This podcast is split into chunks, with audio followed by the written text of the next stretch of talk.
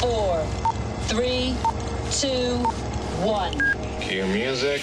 This is Movies First with Alex First.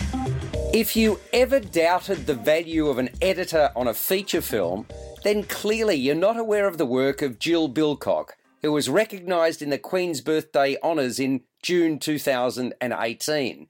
Bilcock has always embraced creativity and adventure, both in her life and in her work. This led her to become one of the world's most sought after film editors. While millions of people have been moved by her craft, she remains relatively unknown. As the youngest of three children brought up in Melbourne, she developed her independence at an early age, and when her mother encouraged her to attend Swinburne Technical College, at 15 she became the youngest student enrolled. Two years later, at 17, Jill enrolled in Australia's first film course at Swinburne and was later invited by film director Fred Schepisi, the man responsible for Evil Angels and the Chant of Jimmy Blacksmith, to join his company, the Film House. In the late 1960s, filmmaking in Australia was almost non existent. There was no local industry, and with cinemas preferring to screen international films, there was very little opportunity to see Australian movies. In response to this environment, places like the Film House looked to the advertising sector, which produced Australian content. Many of Australia's leading filmmakers turned their hands to the ad industry, as it was their only opportunity to express their creativity. It was there that Jill started paving a successful and independent path as an editor of commercials, music films, and narrative dramas. Put simply, Bilcock has been integral to the success of some of the best known and most beloved Australian and international movies. They include Strictly Ballroom, Muriel's Wedding, Moulin Rouge, Red Dog, The Dish, Romeo and Juliet, The Dressmaker, Elizabeth, American Beauty, Road to Perdition, and Skyfall.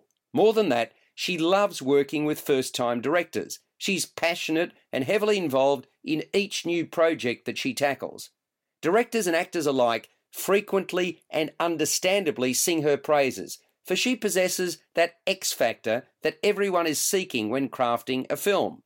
In this documentary, we hear commentary about her from Cate Blanchett, Rachel Griffiths, Baz Luhrmann, Phil Noyce, Fred Schepisi, and Shekhar Kapur, the director of Elizabeth, among others. Intrinsically, Bilcock knows what will work and what won't. She has a keen eye for detail, and that includes not only matching pictures to narrative, but also to sound. Bilcock is an unmistakable asset who doesn't like standing still. There's something of the nomad about her. All this is shown in fine detail in an outstanding documentary written and directed by Axel Grigor and shot by Faramarz K-Rahber, that captures the essence of Bilcock through interviews and movie clips. You're listening to Movies First. For more, like us on Facebook and follow us on Twitter.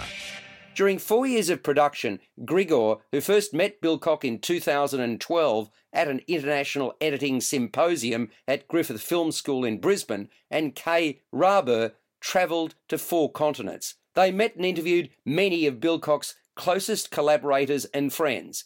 Importantly, as a result, we, the audience, get to appreciate how she goes about her business, what she brings to the table.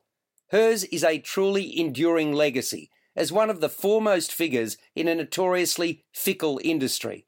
After watching this, you can only admire her work ethic as well as her accomplishments. Jill Bilcock, Dancing the Invisible, is pacey and engaging throughout, giving us hither before unseen insights into a world most of us would know little, if not nothing, about. It scores an 8 out of 10. You've been listening to Movies First with Alex First. Subscribe to the full podcast at Audioboom, Stitcher, and iTunes, or your favourite podcast distributor.